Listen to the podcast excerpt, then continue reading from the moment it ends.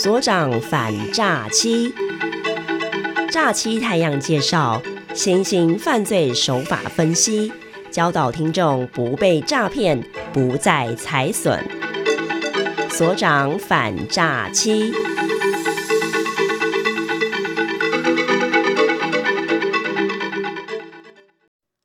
好的，第三种诈骗人头账户真实案例的手法，第三个就是假求职喽。案例是这样的，很多被害人他因为有求职的需求，不管是在寒暑假的找这个短期的打工哦，找兼职，或者是说年后要跳槽啊，要转职啊，或者是想要进入一个更好的正职体系，很多人都有这个求职和转职。的一个需求，所以也被诈欺集团给利用哦，然后看上了这一点。那诈欺集团他们就会在所谓的可能这 FB 啊，或或者是甚至也有利用正规的这个事求人人求事哦，或者是求职网哦，刊刊登一些假讯息。那就有这个被害人他在一页式广告当中看到了家庭代工的工作广告。一样啦，后续就加了对方的赖账号。基本上在台湾哦，这通讯软体不是说陈所长故意一直提赖，其实，在台是因为在台湾被骗的通讯软体，基本上台湾人都是用赖，所以就一定会加入对方的赖账号，不用钱，然后又很难追，然后又不知道真实背后的资讯。那赖都是外国人的外国人的平台啊，基本上外国平台的话又难以司法追诉，所以都是加赖的账号。加了之后，对方就称哦，这个要给予工作的这个资方啊，他就称说要将材料费汇到被害人的银行账号，所以要求被害人将提款卡先寄出，确认哦，他是否这个真的是他自己本人的银行账号，所以要跟他核对啦，叫他要把真正的资料哦，这提款卡跟这个账本、存折本寄过去给这个公司，其实就是一个假的诈骗集团的公司哦。于是被害人他就会使用便利超商的店到店，将自己的金融卡、将自己的银行存折、金融机构的存折包在店到店，寄出去到诈欺集团指定的位置，看起来是个公司，但是是空头公司、假公司，或是根本不存在。那有时候是所谓的邮政信箱。那寄出去之后呢，再赖告知自己的金融卡密码。那没想到这一切的事情，我把自己的个资啊，这存折都寄出去了。过了好一阵子，对方的公司却都一直没有寄出本来这个被害者他所需要的家庭代工的材料，而且还收到了这个银行方以及警方的电话，才发现说自己的账户已经被警示遭到诈骗的集团的利用了。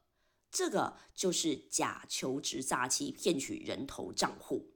它的关键字呢，就是在于求职、找工作、家庭代工和时间弹性哦，只要有手机，只要有电脑即可弹性工时，金融卡、Line、电到店。哦电到店，这是属于这个超商所提供的一个寄货的方式，因为二十四小时嘛，不用像以前可能邮局它只有固定的上班日哦，可能九点到五点。现在电到店真的是好方便哦，很适合大家做网购，后做这个小额的小型的，等于说是工作的一个。帮忙计划，收货一个方式，那当然也是管道越越方便，诈欺集团它能够利用的也就更多了，真的是令人防不胜防耶。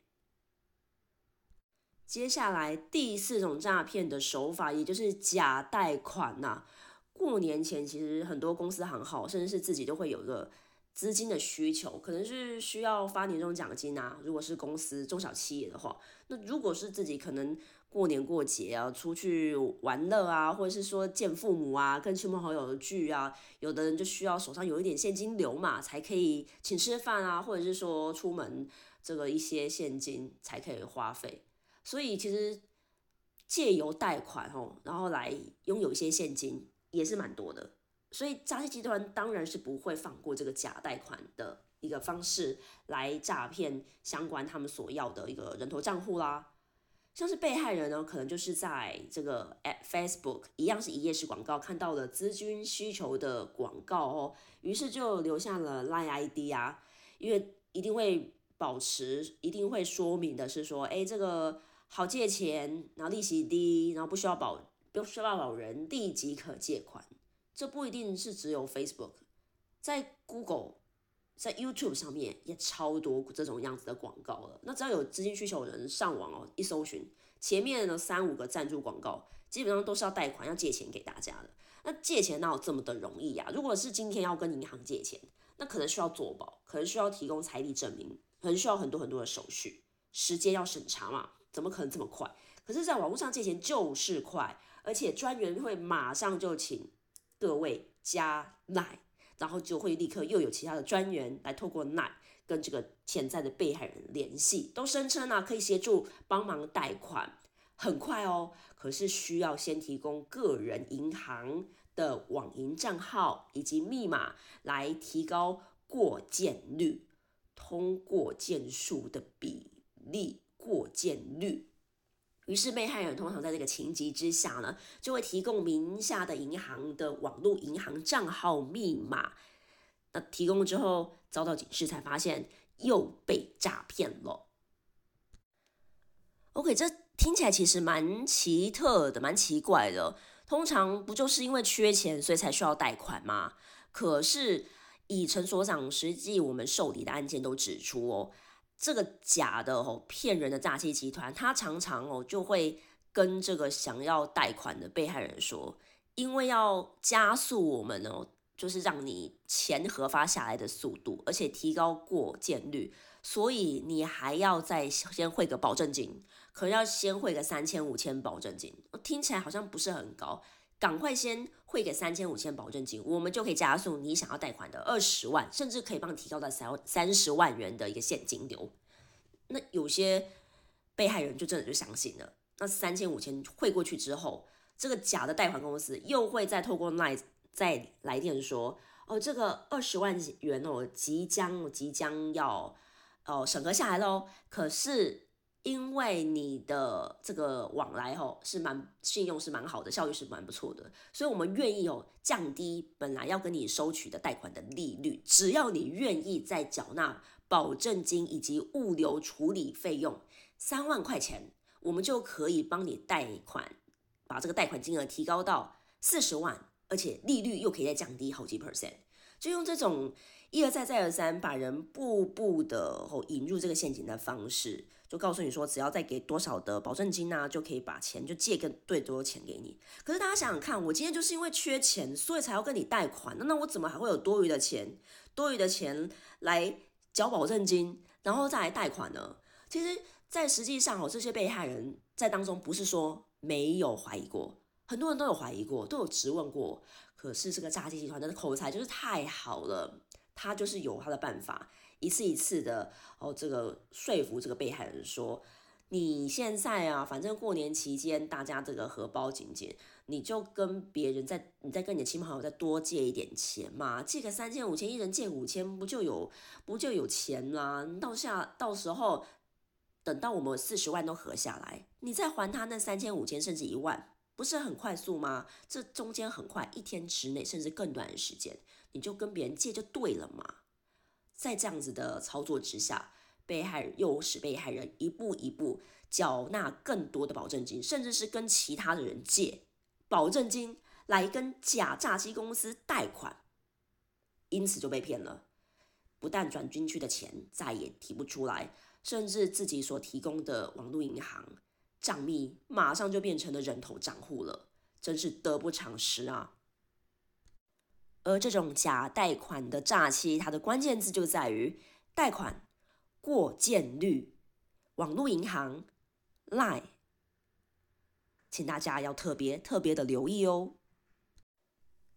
好的，各位听众朋友，欢迎回到所长反诈欺。刚刚讲了四种人头账户取得被害人哦他的账户的四种案例手法，接下来要介绍最后两个，第五个。解除分歧，被害人我们一般民众很常在网络购物，可是却会接到了诈骗集团的电话，以话术说这个订单错误的理由啊，或者是不小心帮你设定成高级会员，这是各式各样很瞎的理由，要求被害人要寄送提款卡才能够解除重复扣款的问题。于是被害人就依照指示寄送提款卡，之后账户找警示后，才发现遭到。诈骗了，解除付款、解除分期付款诈欺这种太这种案例哦，很常发生在大学院校，尤其是像同学会透过网络购物，可能买书啊，或者是买公仔，哦，买那个文具用品，或是那个处理家务的会买一些家庭用品，然后甚至是办公室文具，这些只要在网络购物就会。容易各自就会流出去啊，有时候不笑的，或者是说被骇客出去的，各自就被诈欺集团给所领得，所取得了。他打电话来，他都会知道说各位潜在被害人他买了什么东西，真的真的有的时候是真的有买诶，然后就会用刚刚说的些话术，反正订单就是一定有错误了。可这个错误很奇怪，其实都是诈骗集团哦，就是所谓的假的购物公司的错误，可是他都会归因于这个被害人说，请你被害人就要提供提款卡。我们才能够帮你解除这个分期付款或者是重复扣款。比如说，本来只有订一本书，可是他就是不小心把你操作成，把这个被害人操作成是经销商，所以现在变本来一百本，呃，本来是一本是两百块钱，现在突然之间变成了订了一千本，哇，一千本那不是就要缴两百万？哪有可能有两百万可以缴？所以被害人就紧张啊，有的时候就在懵懵懂懂当中就把这个提款卡自己的账户给转出去了。就这样上当受骗喽。像这种解除分期付款的诈骗，它的关键字就是在于订单错误、解除分期提款卡。好的，最后一项今天要分析的这个诈骗手法，取得人头账户的，就是假冒公务员了。这假冒公务员呢？这公务员真的是千千百百种哦。大家从在路上、街上看到的警政、警方、和警察人员，那还有平常在办公室的户政事务所啦、税捐稽征处啊，这些都是大家会接触到的公务人员。甚至说这个案件的什么检察官、法官啊，什么刑警大队长啊，这些人都会有被冒用的风险哦。被害人啊，就接获假冒。户政事务所来电，以这个案例来说，它是户政事务所，我听起来好像比较没有这个杀伤性嘛。然后户政事务所的来电就称说，有人拿了这个被害人的证件申办户籍誊本，他就问被害人说啊，你有没有在什么时候啊，几月几号到？比如说，如果你是住台北，他就会问你说，你有没有到高雄啊？你有没有到这个台南去办户籍誊本？那被害人一定会说没有啊，我就住在台北啊，没有去高雄，你没有去台南呢。这个时候，户政事务所人就会说了：“好的，那这样子，我们怀疑有人是冒用了你的这个证件哦，所以等一下会有检察官跟警察来跟您致电说明确认这个案件。”然后就有假冒的检察官以及警察来电喽，就告诉了这个被害人他涉及了刑案，并且扬称说，为了要协助被害人暂缓执行以及分案处理。也就是说，要暂时监管被害人的账户，要请被害人一定要将他的金融卡密码放在，比如说公园哦某个定点。陈爽这边实际上有处理过案件，是放在公园的秋千下，他叫他把他的存折以及他金融卡还有密码要放在，就包在一个公文封里头，放在秋千底下，会有这个执行署的专员来取款，哦，来取他的证件，不是取款。跟诊是取他的证件，那这样子的话才可以，就是加速这个侦审调查，然后能够帮他就是解除，不然的话，他这个他这个账户被他人冒用，他可能会有十几年的这个刑责，而且还会有坐牢。哦，这个时候他一定会告诉被害人说，等一下这个警察会来电，而且警察还会跟你加赖，他说为了顾及这个司法效率，哦，等一下我们会跟你加赖。那所有在不管是在电话中，在 Line 上面所跟你讲述的这些情节哦，你绝对不可以告诉别人，因为这叫做侦查不公开。只要你告诉别人哦，你就变成了共犯，我们就会把你抓走。呃，所以就有时候是唬这个被害人一愣一愣的，照着这个诈欺集团人员的交的这个交付的方式，就把这些东西放在某个定点。然后之后就有所谓的假专员来取走了金融卡啦、密码啦。很快了之后，一样他又发现他自己的账户的现金又被提领一空了，而且所谓的警察的赖啊来电，检察官刑警大队长的来电再也打不通，赖也是直接消失，而且自己的账户遭到了警示之后，才发现这又是一起被诈骗的手法了。基本上，陈所长哦，身为一个派出所的所长，正正牌牌的公务人员，都一定要提醒大家，正牌的公务人员，警察、检察官、刑警大队长，基本上绝对不会主动打电话来说要求要加赖联系。就算是大家有时候手机一拿起来，看到哎，这个电话看起来好像是某某派出所的电话，哎，可是前面怎么会有一个加八八六？这也都是假的，因为电话的显示。是可以篡改他的来电、它的位置的，但是如果是透过篡改的，通常都会有一个加号的这种电话，就一定是假的。还有呢，陈所长要提醒大家，不管是警察或是检察官要问案，我们都会有正式的一个通知书。那就算是警方哦来电打电话请这个相关人员来派出所说明，也一定会给正确的实体的派出所的资讯。笔录啊，笔录是绝对不可能透过 LINE 来做笔录的，透过任何的通讯软体做笔录不可能。笔录如果真的有这个调查的需求要做笔录，一定开案受理，只能够在实体的派出所。那来到实体派出所，大家就知道这一定是真警察嘛。那我们就会有真真切切正牌的警察、正牌的所长、警方来跟大家哦做这个说明。那如果说不放心的话，一样就是请大家拨打一六五反诈欺专线，千万不要相信什么赖可以做笔录的哦，也不要相信说侦查不公开，所以绝对不能将这起事情跟你的亲友讲。侦查不公开哦，不是这样子用的，请大家不要被一些呃似是然似是而非的这个术语给吓到喽，请拨打一六五反诈欺专线。而假冒公务人员的诈欺关键字呢，就在于户政事务所、税捐稽征处、检察官、警察、金融卡、加赖做笔录以及侦查不公开。但是不好意思，一切仍然都是假的。重点中的重点就是，千万不要将金融账户、金融卡交给任何不认识的人哦。哇，各位听众朋友，是不是觉得怎么有这么多的陷阱啊？一不小心自己可能就变成这个诈欺集团的共犯了。这人头账户就是有这样子的太阳哦。帮大家归纳一下哦，利用网络广告，利用群组，不管是赖群组或是各式各样的社群软体的群组，来告诉你这有好康的，打个小工或者赚点小钱可以租账户，而且租更多，分享更多就赚更多。或者是网络借贷，要提供存部、提供提款卡，要有硬件来供审核。那这个诈欺集团就会提供交货变的代码，请你去超商来来自己来寄货，或者是透过网络来应征工作。那雇主也一样会提供账户资料及密码。我这样子看起来，其实有一个很重要、很主要的，就是透过网络，这一切一切透过网络，成本最低，而且呢。触及的触角通路又最大，所以很容易就会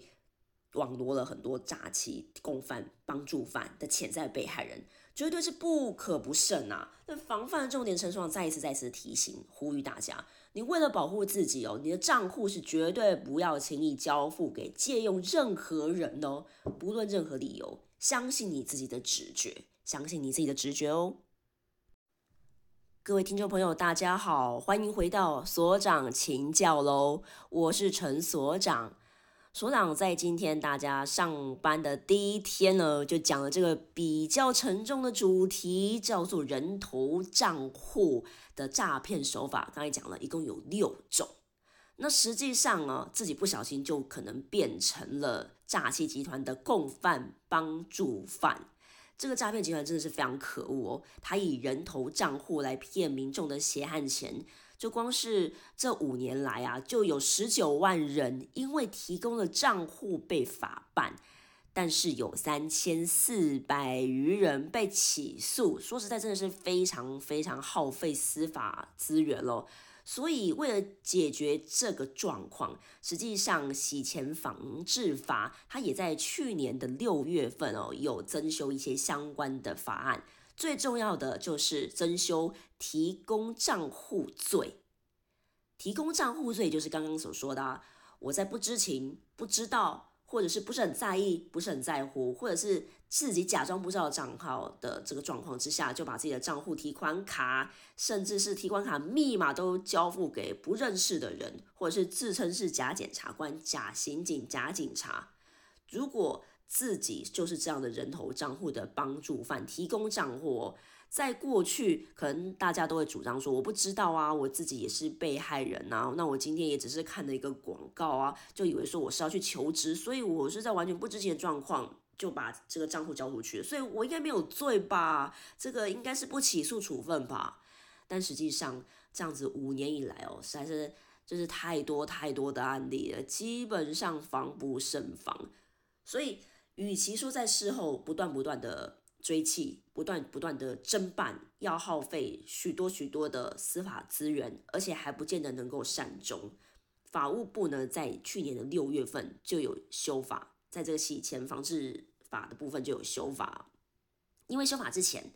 如果说诈欺集团他收集人头账户，只要赃款啊他没有汇入，可能就无法可罚了。但是在这个洗钱防治法去年六月修正之后，就增定了。无正当理由收集账户账号罪，